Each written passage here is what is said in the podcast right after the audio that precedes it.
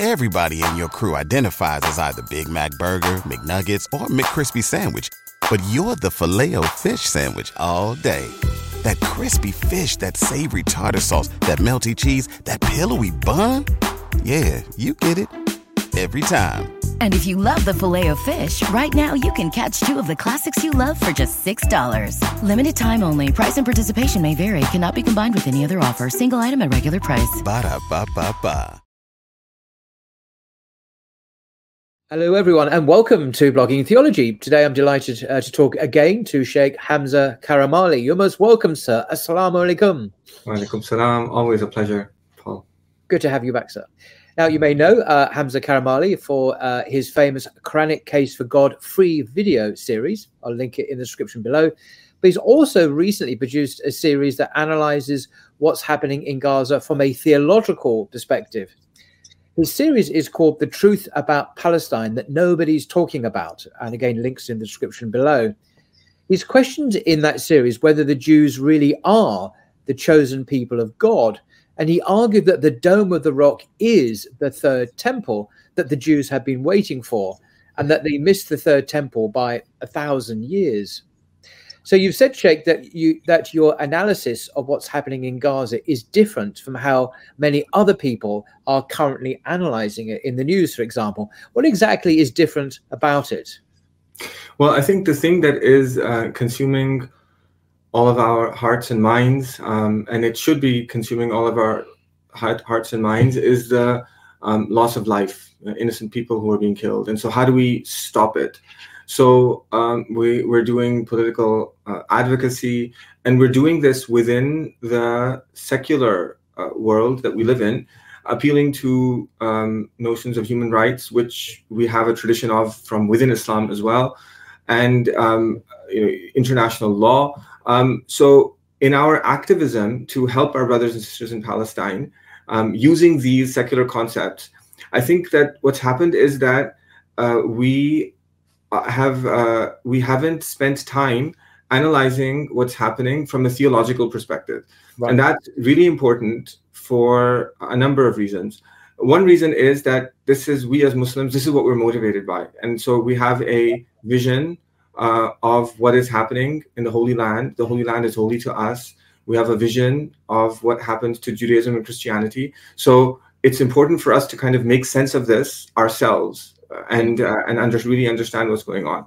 I think another reason why uh, this is important is because uh, in uh, when uh, when things are politicized, I'm not a political scientist. I'm not a I'm not a political um, active analyst. It's not my specialty. I'm a theologian. So, yeah. yeah. So so what but what I observe is that what happens is that whenever there's a uh, there's tensions, there's conflict, then uh, the sense of opposition it often it uh, creates a distance uh, between between people that is not really there. And uh, when you when we look at the theology of it then we can see that actually um, the the the the Jews and the Muslims they're actually talking about the same things. And um, and it's not about um, uh, it's not about what the you know secular narrative uh, is portraying. It's about something else. So I think that's important to see, um, so that we can engage in a in a dialogue. We can have a conversation, um, and having that conversation is really um, really important. Mm-hmm. So uh, that's that's what's different. Like how do how do I as a Muslim, based on my understanding of the Quran, based on my understanding of Judaism, how do I analyze what's really happening here? Right that's very useful. Yeah. Yeah. So, uh, so, so the way that I think the way that we need to start is that um, there is a before I, I, you know, before I look at what how I analyze it, I think it's important to understand how the Jewish people analyze it because this isn't a. Um, I don't believe that it's it's just like a secular thing. Um, there's uh, you know, Israel is a Jewish homeland. Judaism is the national religion. There may be many people who are atheists, many people who are secular, but um, Jewish beliefs they uh, they are uh, shaping the events that are that are happening. So just if I just give like a brief summary, and then we'll unpack it as we continue the conversation. Conversation. Okay. Yeah. But the basic uh, idea is that uh, the Jewish people believe that they are the chosen people of God. And what that means is that they have a privileged relationship with God. And uh, that privileged relationship comes about by virtue of their descent from um, Israel, who's the prophet Jacob. And by virtue of that, God gave them the holiest place on earth, which is um, the place where the Dome of the Rock is standing, the Temple Mount, that area. It, they have a God given right to that area. And they believe it's part of Jewish faith that there will be a great king, who they call the Messiah, who will come and he will rebuild uh, the Temple of Solomon. And that uh, involves destroying the Dome of the Rock.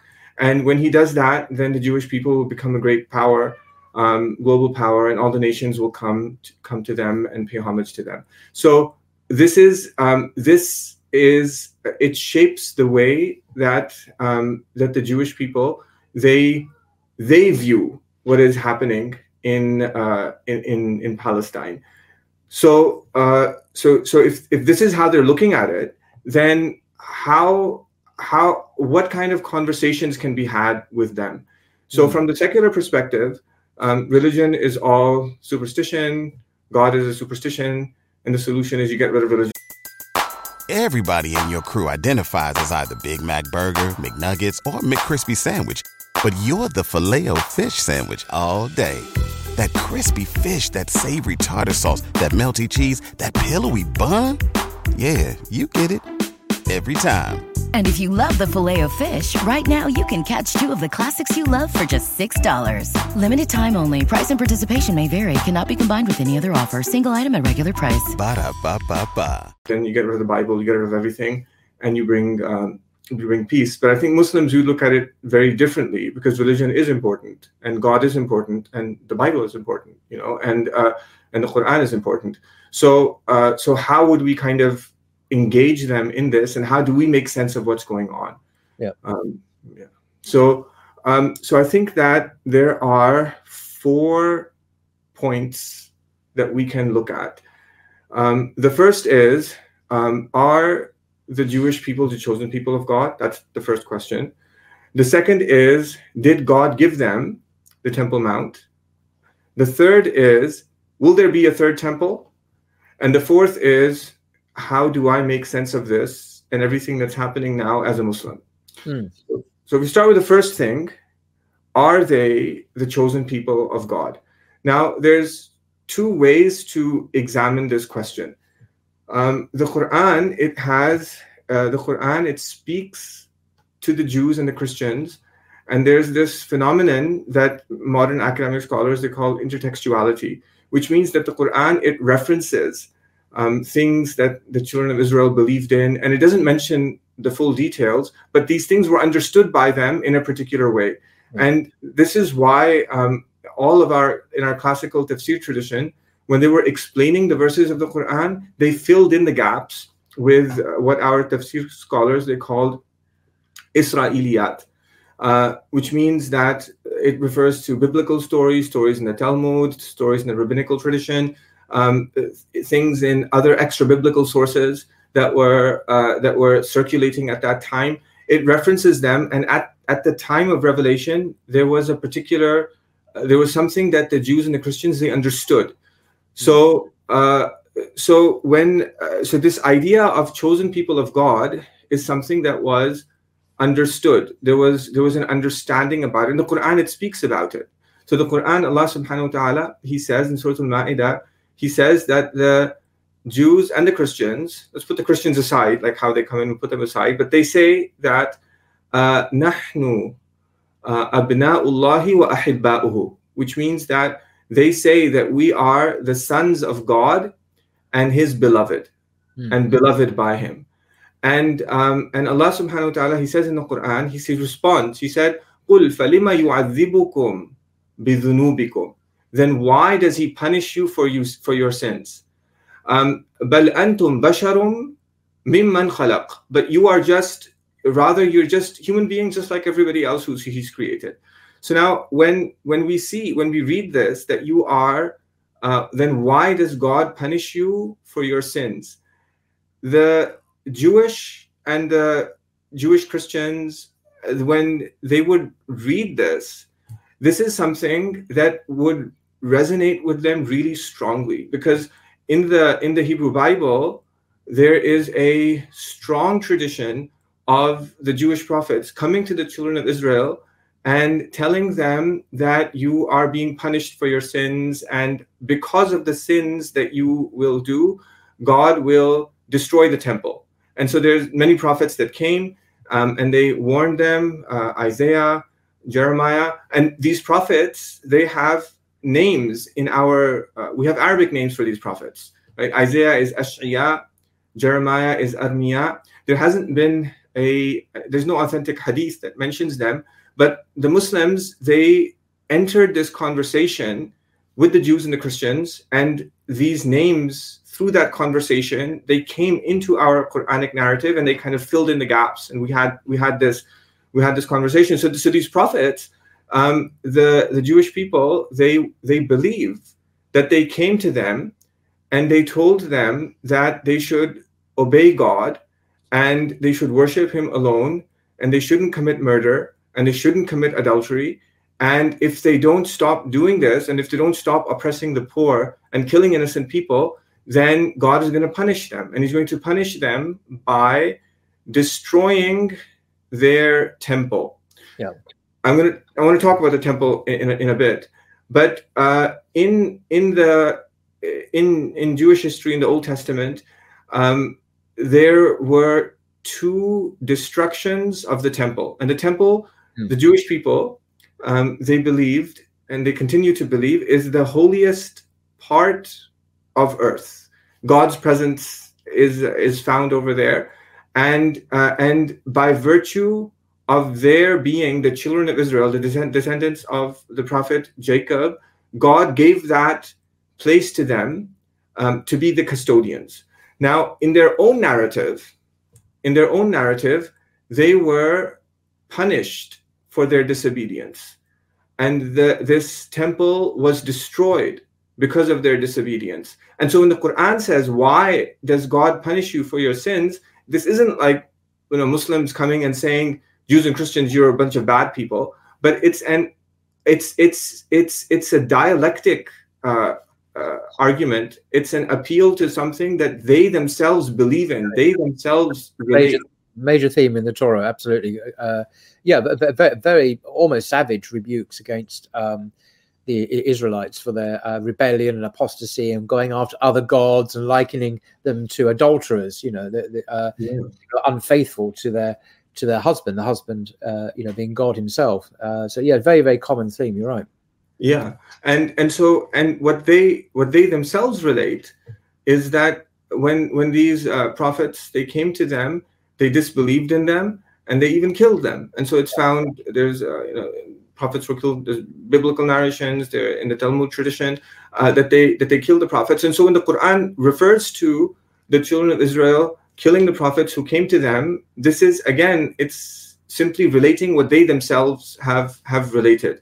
Yeah. So um, so I guess I think uh, the argument that uh, that I want to make is is that um, if if uh, Jews are the chosen people of God and they have a privileged relationship with God and a right to the uh, the site of the Dome of the Rock by virtue of this privileged relationship, then God would not have punished them for their sins, he would not have destroyed the temple, and he would not have sent them, driven them out of the land, sent them into exile twice um, out of Jerusalem, and expelled them from it, um, if that had been the case. So, uh, so what this what this shows is that the relationship that the Jewish people they had with God was a moral relationship, which is that God made them responsible to behave morally. And if they behaved morally, they were chosen. And if they weren't, if they did not behave morally, they were not chosen, but rather they were punished. So if and and if we take this, it fits perfectly into the way that the Quran describes them, because the Quran describes the children of Israel, Bani Israel, the same word in Arabic, the same word in Hebrew. It describes them as being favored by God It actually describes them as being chosen by God. And Allah subhanahu wa ta'ala said, وَلَقَدْ اخْتَرْنَاهُمْ We chose them, ala ilmin, knowing full well everything that they would do, ala alameen. And the way that the Quran explains this is that they were chosen by God because God filled them with good, upright, moral people. He filled them with prophets. He filled them with messengers.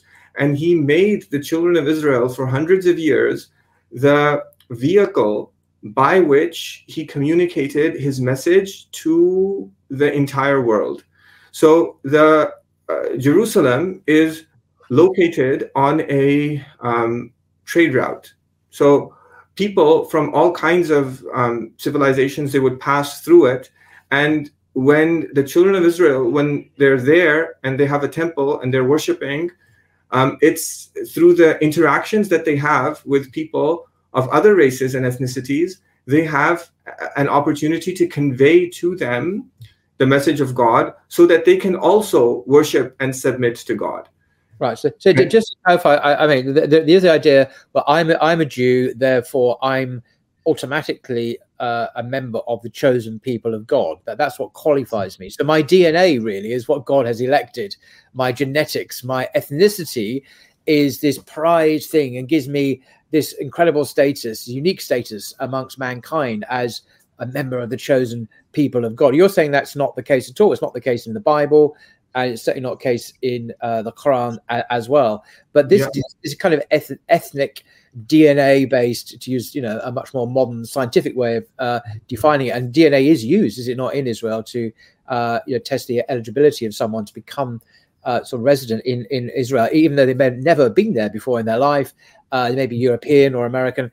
That seems that, that's the key that gets you into uh, residency in Israel uh, on the Palestinian territory. This is completely untheological. It's not biblical. It's not Quranic. It's it's a very it's a different secular uh, racial narrative with interesting parallels to other racial narratives uh, in mm-hmm. European history in the 1930s, for example. But um, uh, is, is that would that be a fair comment? Yeah, and I think that that's really important for Muslims to understand because I think Muslims have a good grasp of what was the key error, the central error of Christianity. The central error of Christianity is making Jesus God, even when he was when he was man. But I think that most Muslims they don't understand what is the central error of Judaism and what's the point on which they should be engaged. And I think that this is the central error of Judaism, mm-hmm. where the uh, where the covenant that God has made with you, a moral covenant, becomes something that is related to DNA, like like you said. Um, so and so we want to return it to the morality. Want to return to the morality, and that's really and, and it's it's it's a very um, it's a move that I think Muslims need to make because the uh, because when when we when we return it to their morality, then we actually affirm their noble lineage. So, Muslims, we affirm that the children of Israel were chosen by God. We affirm that there were great prophets and messengers amongst the children of Israel, and we ourselves we venerate them, we follow them. And God tells the Prophet Muhammad sallallahu alaihi wasallam, he tells him in the Quran that those are the ones who God has guided after mentioning Moses and David and Solomon and the great prophets of the children of Israel. فَبِهُدَاهُ مُقْتَدِهِ And so um, through their guidance alone, uh, you know, be guided. And yeah. so the Prophet Muhammad sallallahu alaihi wasallam, he came to the children of Israel to call them to call them back to the way of their illustrious ancestors. So while we while we we challenge this idea of them being the cho- the chosen people of God based on their ethnicity, we affirm that they have a noble lineage. And that's why we're not we're not anti-semitic. We're nothing it's nothing could be further from the truth. And in fact when we when we say in the surah al-fatiha ihdina sirat al-mustaqim guide us to the straight path this um, m- many of the mufassirun most of them they say that the sirat al-mustaqim there's another verse in the quran where where allah subhanahu wa ta'ala he says um, Sirat al-Mustaqim, Sirat al-Ladina an'amta alayhim in the Fatiha, the path of those who you have favored. Who are those who you have favored? Um, in another verse, Allah subhanahu wa ta'ala, He says that أولئك الذين أنعم الله عليهم من النبيين والصديقين والشهداء والصالحين. That those are the ones who God has favored uh, from among the prophets and the righteous, and it mentions a couple of others. But when when when we say prophets, who are the prophets that come to our mind? The mm. prophets that come to our mind are Moses, they are David, they are Solomon, they are Jesus, they are all of these great figures. So, um, so the and that's that's the message of the Quran that that I think it it needs to be um, it needs to be conveyed. And uh, and can, can I, on that point, is a, is a fascinating passage which I've, I've always enjoyed uh, mentioning to Christian missionaries, but it applies to this question as well. It's uh, a famous prediction of a new covenant we found in the book of Jeremiah, chapter 31. Um, uh, 31. I, I, just read it's, just, it's several verses, and it's fascinating how it impacts both on the Christian understanding of salvation and on the Jewish understanding of salvation in the light of uh, and the temple and the Torah in the light of what you've just said. It says in Jer- uh, Jeremiah 31, uh, 31, a new covenant. Uh, the days are surely coming, says the Lord. The Lord there means Yahweh in, in uh, Hebrew, when I will make a new covenant with the house of Israel and the house of Judah. Um, and that this Christians always reference this because th- this shows that Christianity is true. Yeah, this is their argument. But it's fascinating when you actually read it. Just read it, like do exegesis rather than eisegesis, eisegesis. It's a pun there. Um, when you actually read it, um, then it means something very, very different. So the days are coming, a new covenant with the house of Israel. So making a the covenant is with uh, the Israelites, not with Gentiles. That's the first point. It will not be like the covenant that I made with their ancestors when I took them out by the hand to bring them out of the, the land of Egypt, a covenant that they broke though I was their husband, says the Lord. But this is the covenant that I will make with the house of Israel in those days, says the Lord. So this is the covenant that Christians refer to. Okay. I will put my law within them, and I will write it on their hearts, and I will be their God, and they shall be my people. No longer shall they say to each other, or you know, know the Lord, for they shall all know me, from the least of them to the greatest, says the Lord um, for I will forgive their iniquities and remember their sin no more. Now, what's so amazing about this passage? Um, so I will make the house of Israel. Um, I will. I will put it on. Or put the Torah on their hearts. So the Torah is not abolished the Torah is still operative. It's meant to be followed in this new covenant. Yeah, that's the first point. So Christians who cite this passage about the new covenant that Christians are living under, Christians don't follow the Torah anymore. They don't follow the 613 commandments of the law. Obviously, 99% of them eat pork, for example, and that's prohibited in the Torah. Um, so that, that's the first point. It can't be referring to the Christian idea of the new covenant that they think they're living in and is prophesied in this very passage that they always refer to. So, firstly, it can't be used by Christians in that way. Secondly, and this is more perhaps to your point, is that um, the, the law will be written on their hearts. So they will be able to obey the law of God, and no longer shall they each to one another say, Know the Lord. They will all know him from the least to the greatest because they will have the law within them within their being itself. So this is a profoundly moral spiritual theological covenant where obedience is taken to the next level. It's not just an exterior obedience if, that, if i can use that word. It's now profoundly interior as well. Now this is not an ethnic DNA based covenant. Ah, you're a Jew because you are ethnically Jewish and therefore you're part of the people of God. No, the covenant is about the DNA, sorry, it's about the, the Torah within that you obey and you acknowledge your, your God. See, it's very spiritual, theological, Islamic in the sense you described it, you know, bringing back the remembrance of, of, of the true meaning of covenant. So it both challenges the a typical Christian narrative about this being the new covenant prophesied because under Paul's dispensation, the apostle Paul, the law's been abolished, as he says in Ephesians 2.15. We don't follow the commandments and ordinances. No, that's been abolished. Clearly he is in violation, Paul is, of the teaching of Jeremiah here. So I think it's a fascinating passage if it's authentic that um, speaks to what you're saying powerfully, that authentic Israelites, Jews, the today's the, the uh, modern descendants of these people, if they're going to be Jewish in the authentic sense must follow the Torah. In other words, make God their Lord, acknowledge Allah as the one true God, and not just hold up a, a, a piece of paper that's saying, I'm a Jew, I have a right to live in Palestine because my DNA says I do, which, yeah. seems to be often the Zionist way, unfortunately.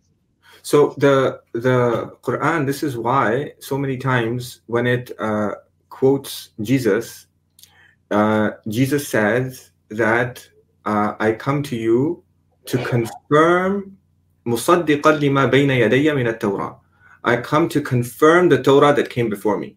Yeah. Which is uh, which is uh, you know it's a uh, it's it's a correction of uh, of uh, in modern day Christianity, which says that the law is abolished.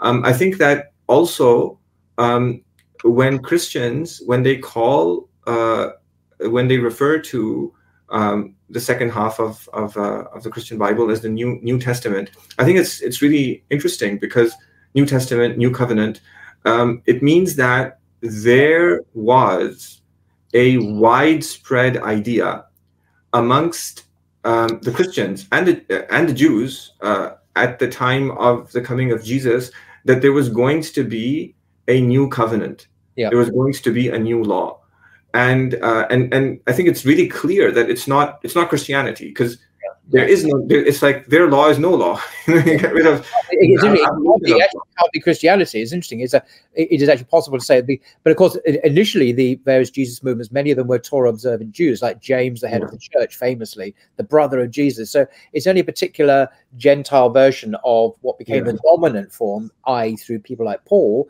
that we have christianity. But originally it wasn't like that. They were the ebionites and the jewish christians and they upheld the torah like muslims do. They uphold the, the, the sharia which is very very similar mm. to Torah in many ways. Yeah.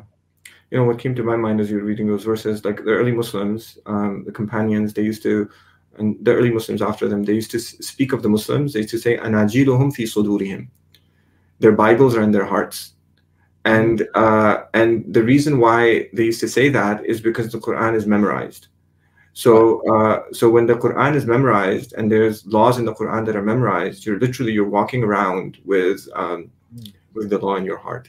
Yeah. Um, but uh, but yeah, but to kind of come back to yes. our our uh, what we're talking about is that uh, is that the chosenness. So the chosenness of the Jewish people was based on their morality, and what that also entails is that the original um, Jewish religion was universal in its outlook. That's and that's something that uh, is not uh, it's not the case anymore but in the Quran, when the Quran it talks about Solomon, uh, the Prophet Solomon, not just the King Solomon, but the Prophet Solomon, uh, he called people to submit to God. And the Queen of Sheba, famously um, in the Quran, it says, Aslamtu ma'a Sulaymana lillahi rabbil alameen. I have become Muslim. I've submitted to God with, with Solomon, uh, to God, the, the Lord, the Lord of the worlds. There was a um, there was a Jewish kingdom of Arabia, the Himyarite kingdom of Arabia, just before the Prophet Muhammad sallam, where, where some Arabians had converted to Judaism um, because it was it was Islam, um, and uh, and Moses when he came and he uh, called the Pharaoh, uh, it wasn't just to let my people go. It was also he was calling him in the Quran to believe in him as a messenger from God. Uh, so uh, so there is so the, the religion was for everybody in, in the dedication of the temple to uh, Solomon's building of the temple it was uh, you know he makes a prayer for people uh, who are not from the children of Israel who come to pray at the temple and he asks God to hear their prayer and to answer it and uh, so that so that his name can be hallowed and venerated um, at the temple right. so yeah so I think um, uh, the so that's like one one idea. Um, the other idea is this idea of um, the temple, and uh, so um, there's a translation of the Sirah of Ibn Hisham by a um, an Orientalist, one of the earlier Orientalists. His name is Alfred Guillaume. And uh, Alfred Guillaume died in 1960, British scholar. Most of the early Orientalists were clergymen, well well studied in the Bible. And Alfred Guillaume, he was a scholar of Hebrew as well. He taught Hebrew. And when he translated this uh, he refers to the Kaaba as a temple. And I remember reading this decades ago, and I said, you know, I didn't understand why. Why is he calling it a temple? Like yeah. he's getting, but the reason why he was calling the Kaaba a temple is because when he came from his understanding of Hebrew and he's reading the Arabic and he understands the Old Testament, um, he it was his judgment that the Kaaba is a temple like the Sol- like like the temple of Solomon was a mm. temple, and he doesn't explain this. But if you go to the Hebrew, um, then the the temple of Solomon, it's in Hebrew, it's called a bait, and yeah. that's the same word that Muslims use in Arabic when they refer to the Kaaba as bait. It's Baytullah, Baytullah. Now, bait in Arabic, in especially in modern Arabic, the common usage of the word bait is a house. It's a place that you live in. And so Muslims they translate the Kaaba as the house of God. But then they need to kind of explain that really like it doesn't mean God lives there. It just means that you face it. You face that that direction in prayer. Um, but the uh, the commentators, like Ibn Hajar, one of the greatest uh, commentator of Sahih Bukhari, he explains that that the word bait, when we refer to the Kaaba as the bait of God, it means a building that's dedicated to the worship of God a building that's dedicated to the worship of God. And in the English language, that's exactly what the word temple means. The hmm. word temple, a temple is a building that is dedicated to worship. And, eh, eh, eh, and a Hindu temple or a polytheist Greek temple or Roman temple would be for an idol, but the Temple of Solomon was not for an idol. It's a building that's dedicated to the worship of God. So hmm. the uh, so what this uh, kind of you know muslims say why why why do you, you know, temple they, they think that when we talk about the temple of solomon and the jewish people they talk about the temple of solomon it's this foreign thing like a yeah. like a hindu like a hindu temple but uh, but the structure that uh, that solomon suleiman alayhi salam he built on uh, the temple mount temple mount it's a hill uh, a hill in Jerusalem on top of which there was a building that was built for the worship of God alone. Um, and so that it, so that that that's that was on a hill, and in Mecca there was a building that was built for the worship of God alone, and it's in a valley, and uh, so uh, the valley of Mecca. And there's a hadith in Bukhari that says that there were 40 years between the construction of these two um, temples, buyut. Scholars they differ what that what that means. Some yeah. say that it was uh, actually built um, very early on from the time of Adam. Others say that Abraham built it, but it was a and others have other opinions. It was there was there was but that place was venerated as just like Mecca was venerated from early from the earliest of times, and uh, and Solomon he built that as a place for the worship of God and when we when you look at the kinds of things that used to happen there um, you know the the the jewish people they would face that direction when they prayed um, in the same way that we face the kaaba when we pray and that's why the prophet muhammad sallallahu alaihi wasallam um, when in throughout the meccan period um, the, his qibla the direction that he faced was uh, the temple of solomon it's where the Dome of the Rock is right now. That's the direction that he used to face in prayer. And continued to until after the Hijrah, until the abrogation. And so you kind of. I think the Prophet, uh, peace upon him, worship, uh, worship in that direction of prayer uh, chronologically for longer than he worshipped uh, yeah. in the direction of Mecca, actually, yeah. in Mecca, interestingly enough. And I, I didn't realize you pointed this out in one of your videos. I didn't realize that actually. Yeah, yeah, and and so I think that the but what Muslims don't realize is that the reason why he was doing it was to confirm the sacredness of that site before him. So the uh, the Aqsa, Al Aqsa, uh, the Dome of the Rock, Masjid Al Aqsa, is a holy place before the Prophet went there on Isra and Mi'raj. And, uh, and the Prophet confirmed it because it was the Qibla, it was the direction of prayer of the prophets of the children of Israel. And by facing that direction, he was telling people that he is just like David. He's just like Solomon. He's just like Jesus. He's just like, he's not something new in the line of prophets. So, uh, so what that means is that the the temple, that qibla, that uh, that direction of prayer, is a holy place for the children of Israel, and it's also a holy place for the Muslims. So, um, what uh, and why is it a holy place for the Muslims? It's a holy place for the Muslims because it's a site that the one true God, He taught His prophets and messengers to make it a place where people come to submit to God alone.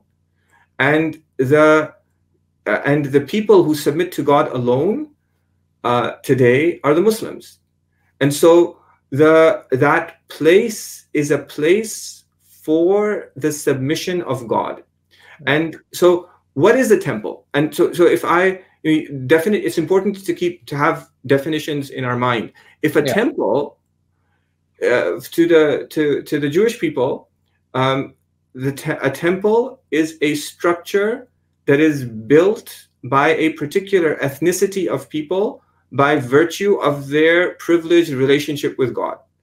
But for us, a temple is a structure that is built for submission to the one true God.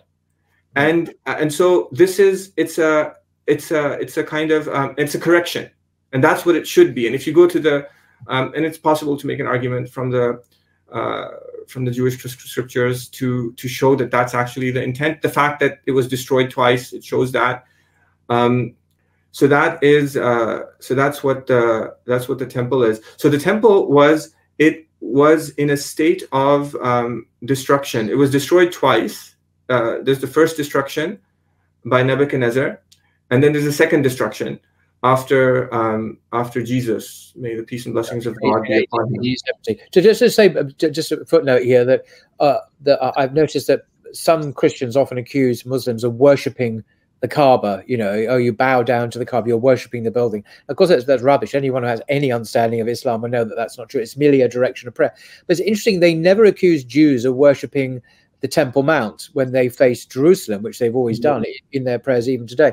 Or mm-hmm. they never accuse the early Muslims, the Prophet Muhammad, upon him be peace, who chronologically in his life actually more, spent more time worshipping the direction of Jerusalem rather than Mecca, as you have correctly said. They never accused him of worshipping the temple building in Jerusalem. They seem to have this odd fixation with the Kaaba, worshipping the Kaaba, but they never accused the Jews of that, of this alleged idolatry, even though it's exactly the same orientation, literally the orient to the east um, and the same kind of disposition of unity amongst the people of God, praying in one direction as commanded by uh, the prophet. So, anyway, just wanted to footnote that. Yeah, yeah, yeah, yeah. It's. I think they, um, they, uh, the Christians, they forgot what the temple is.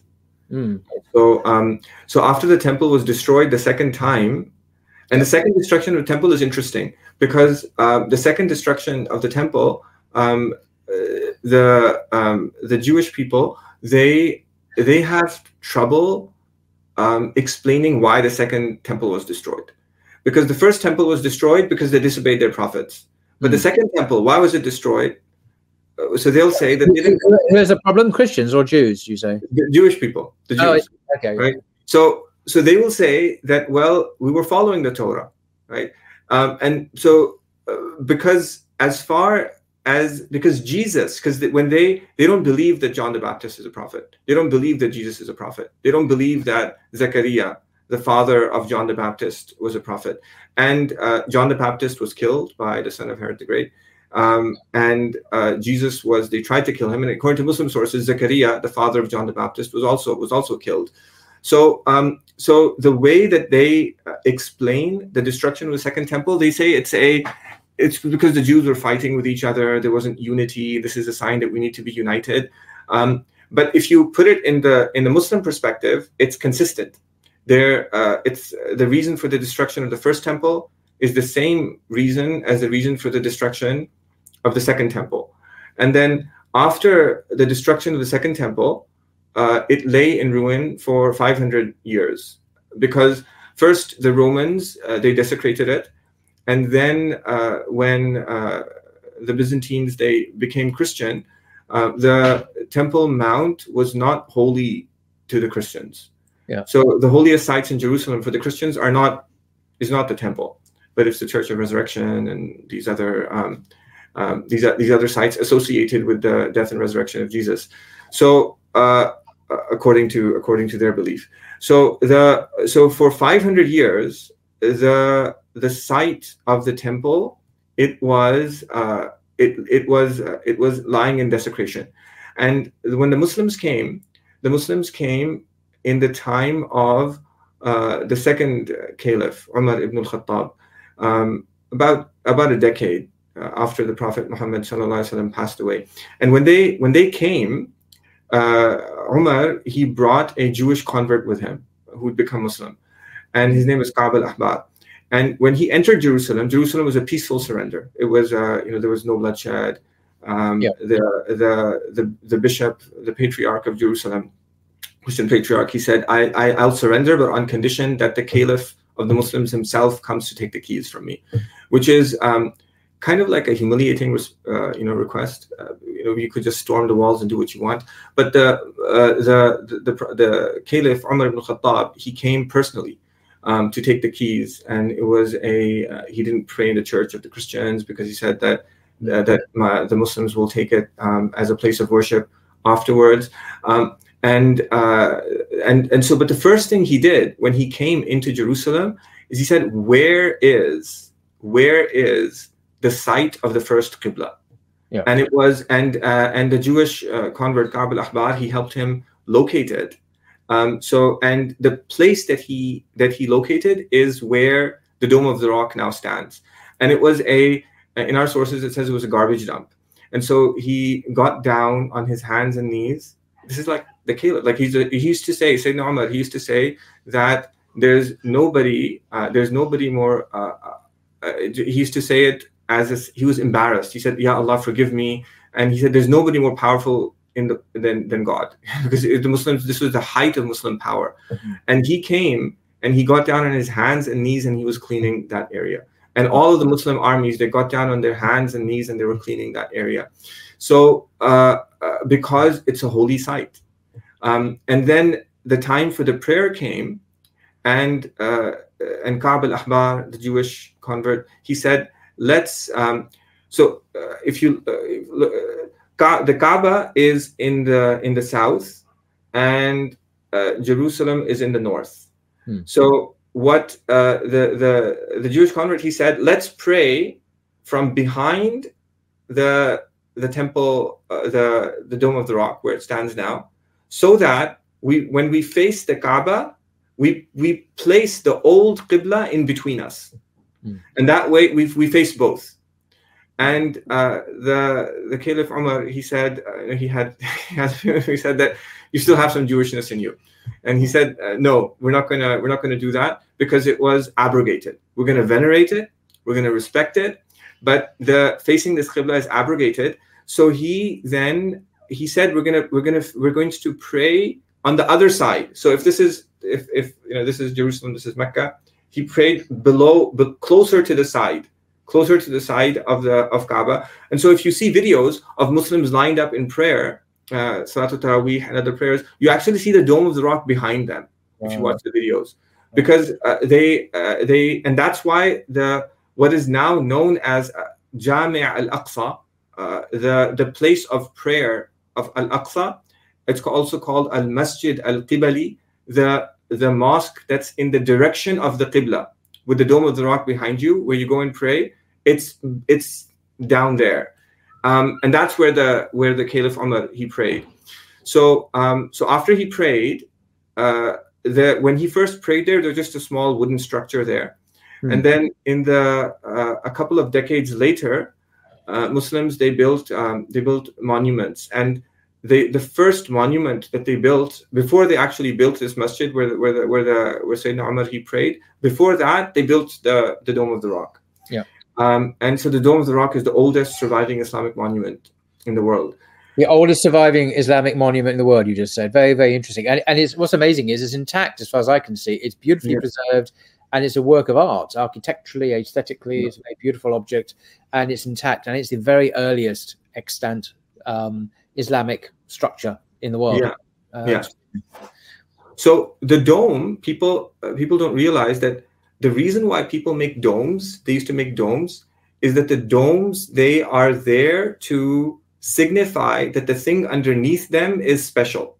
So the green dome in the, in the Mosque of the Prophet, yeah. what does that signify? It signifies that underneath this spot, the Prophet Muhammad is buried. Right. So it's a way of honoring the thing that is underneath it. Yeah. So the Dome of the Rock, it's a dome that's built to honor the thing that's underneath it. And what's underneath it? A rock. That's why it's called the Dome of the Rock. Mm-hmm. So that Dome of the Rock, if um, when I um, I went, I, I, had the I had the blessing of visiting it um, as a 17 um, year old. So I I went there and uh, and I prayed there. And what they what they would say is that this was the place where the Prophet Muhammad sallallahu alaihi wasallam was taken up to heaven from. So there's the, the Isra, the night journey, and then he was taken up to heaven from there. Now these things, these are not you can't. There's no Quranic verse about it. There's no hadith about it, right? Uh, but it's a it's a it's a good guess. It's a good guess based on what the Muslims understood that area to be. Even when the Caliph Umar, when he came, he brought a Jewish convert, right? and so hmm. which which meant that the the Jews they had preserved memories of where the holiest spot on the Temple Mount used to be. And what is that holiest spot? That holiest spot is where the uh, the Temple of Solomon stood, which is analogous to the Kaaba. It's right. like it's analogous. Uh, people would face it in prayer. They would make sacrifices there. They would make pilgrimage to it.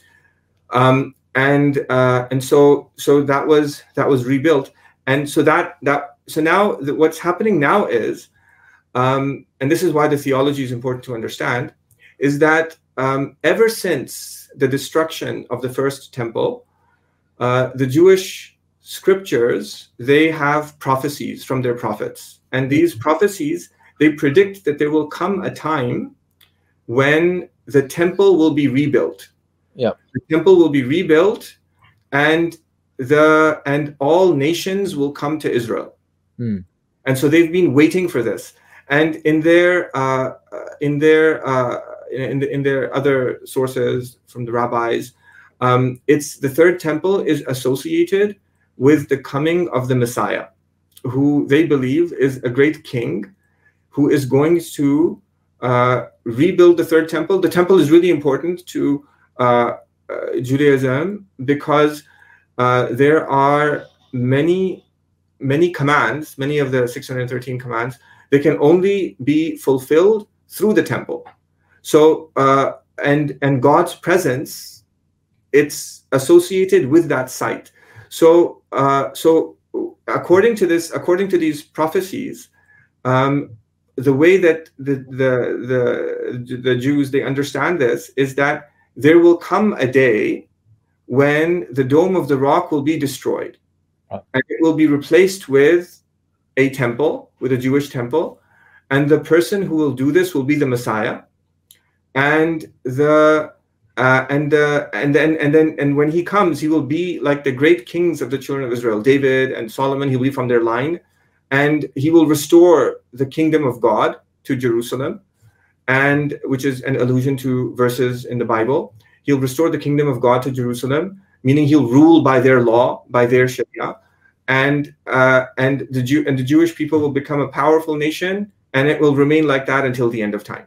So, uh, so that's that's their expectation, and this is this it's this belief that is really the cause of what's happening. Like at the uh, you know what's happening in palestine this is what it's this is what it's about. So um, and uh, and this is what's um, this is what's driving it, right? And uh, and so uh, there's also many things in the news about um, uh, about uh, institu- institutions trying to rebuild the temple and uh, coming onto the temple and doing all of these things.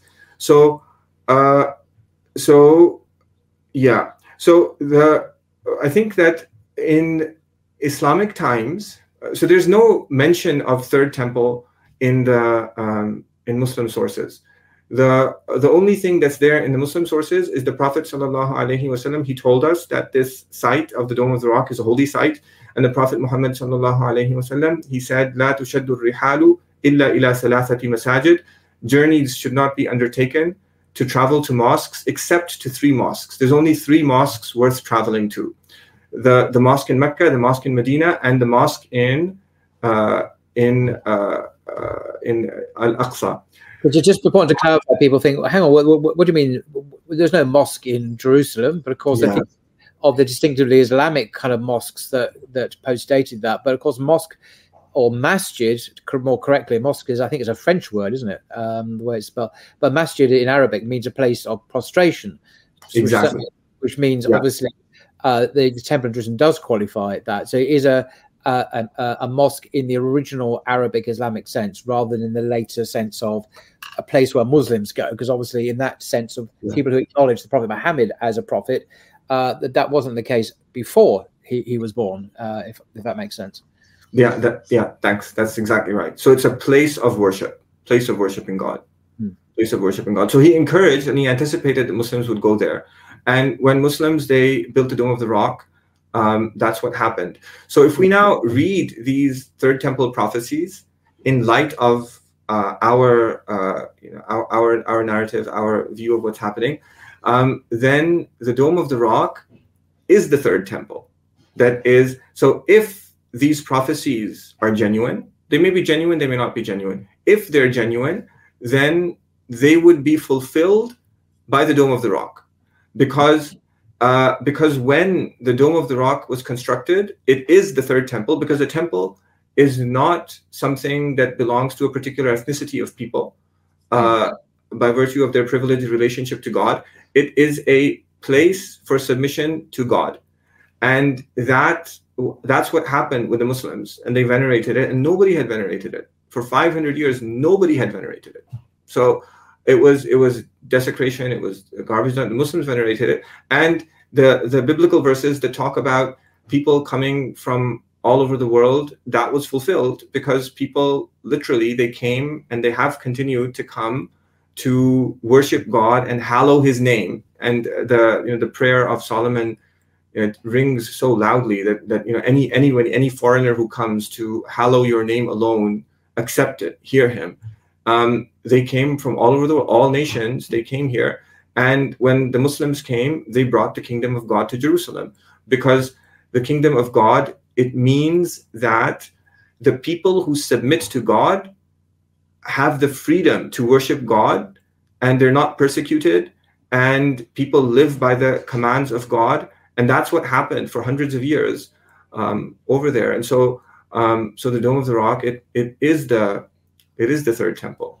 Mm-hmm. And um, and what this means basically is that if we if we look at what's happening now in light of this understanding, then um, the the the the Jewish people who wants to dis- who wants to who are fighting against the Muslims and trying to expel them from the land and expel them from the from, from, from the temple, they're they're they're doing just what their ancestors did. They're doing what happened at the before the destruction of the first temple, before the destruction of the second temple. But there's something even more grave that's happening.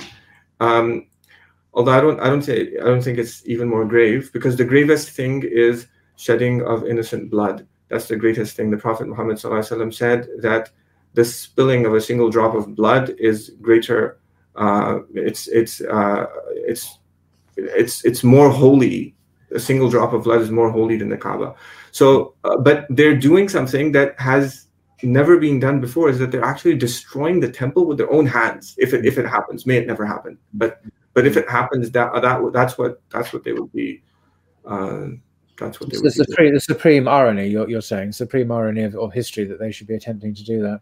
Well, and Yeah. was cla- claiming to to be Jews in the sense of their ancestors were Jews, and it's a DNA thing, it's an ethnic thing, ra- it's a form of ethnic nationalism, as people have pointed out, rather than the biblical uh, uh, s- submission to the one true God. Uh, yeah, uh, it's it's extraordinary. it's more dangerous than ethnic nationalism because uh, because uh, uh, uh, because there's a religious element that comes in, Right. and uh, you know, and you have like you're appointed. It's it's from God, like you're, you're chosen by God.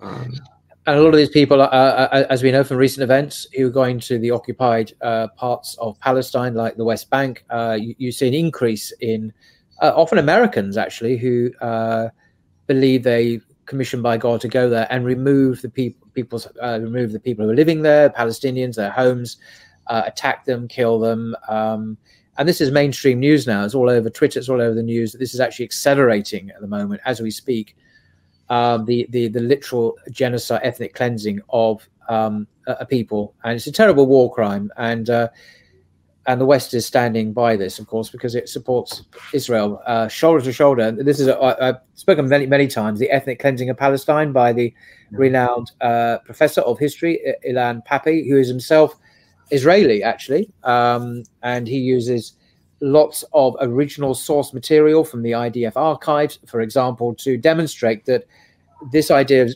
modern Zionism, uh, from its inception, intended to ethnically cleanse the Palestinians. This is not some kind of aberration that happened later on. This is part of the DNA of the ideology itself, is to remove a whole people from its land uh, by force uh, and uh, and replace them with Europe. Europeans, Americans, whoever. So it's a form of settler colonialism. It's a form of ethnic cleansing.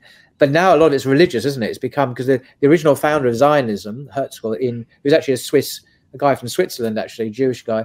Uh, he was an atheist. But Yeah. a lot of these new guys who are coming in, Americans and others, are religious fanatics. And um, Yeah. fortunately, there are passages in the Torah that do talk about the genocide of the Canaanites in their land, and these are the ancestors of the Palestinians, of course. So this is going back thousands of years. It's you know that those who think the Bible is out of date and irrelevant to modern life, it is being weaponized as we speak now by people, and uh, it couldn't be more important that we understand the theological, and the biblical, and the Islamic understandings because it's all happening now in front of our eyes. And uh, this secular reading of politics that you mentioned at the beginning, you said you're not a political analyst. You said you're a theologian. Um, it- you know, the political analysts who ignore theology and ignore the religious dimension, which is fundamental, are really not getting the big picture at all. They're not getting the holistic No. perspective, which is absolutely necessary. If you just read it through the the secular lens, you're going to miss what's going on. You get some of it because there's actually physical stuff happening, but you're going to miss the bigger picture. Uh, and and that's that's what you're providing, alhamdulillah, uh, and that's what's necessary to understand what's really happening. And there's the unseen realm. We haven't even touched on that. You know, the, the forces at work in in our modern world, shaitan and so on, who are uh, involved in these events, orchestrating them to the destruction of human beings. There's that dimension as well. We haven't even touched on that. Yeah. We pray for um, we pray for peace. I mean, uh, that's what we want. And the Prophet Muhammad sallallahu alaihi wasallam, he came. Um, he did not come to start wars. The Prophet Muhammad sallallahu alaihi wasallam came to call people uh, to the truth, and that's what uh, that's what Moses came to do. And you know the, the verses of Moses where he speaks to the Pharaoh are so instructive because he says to the Pharaoh who was doing something that's very similar to what's happening now. I mean, he took uh, people by uh, virtue of their um, ethnicity and he enslaved them, he was slaughtering them, he was ethnically cleansing them. Yeah. And um, and and um, Moses in the Quran, he came to Pharaoh, and Allah Subhanahu wa Taala says that he said he said to him, "Inni Rasulu Rabbil Alameen." Verily, I am a messenger from God, messenger from the Lord of the, of the worlds, and the Lord of the worlds is commanding you to set the children of Israel free. And so the um, and if you don't do that, then I threaten you with a punishment. So the the call the call of um, the call of Moses was a call to fear God. It was a call to obey God, and it was a call to to um, fear God's um, God's punishment. Mm-hmm. So um, you know, I would. This is something that I would I would like to see more of. Um, I think that uh, that this is a this is a call that that Muslims they need to give, and it's their responsibility, and it's absent in the in the mainstream of course. Um, just last of all, I'd re- recommend this book as well. Uh, if you want um, a more scholarly analysis, I don't mean more scholarly than what you said. I mean, if you want a scholarly analysis of Judaism, Judaism, history, belief, and practice. Um, now, the reason I recommend this particular uh, book is um, when I had the good fortune of visiting Zaytuna College earlier this year, I sat in on a class taught by Dr. Uh, Ali Ataie, and this book on Judaism was the set text at Zaytuna. Um, it's written by a, Jewish uh, rabbi, an academic, but um, Ali Ataie recommends it. I recommend it. It's a very, very good book if you want a good, objective historical grounding uh, on uh, the history, beliefs, and practices of Judaism, going back right to to the beginning. Um, so I recommend that book too. It, it's not necessarily covering everything you've said, but it does mention the uh, uh, some many many of the issues. So, well, thank yeah. you very much uh, indeed for your fascinating uh, presentation and much food for thought there. And uh, uh, inshallah, so thank you very much. You're welcome. Thank you. Till next time. Assalamu alaikum. Wa alaikum salam.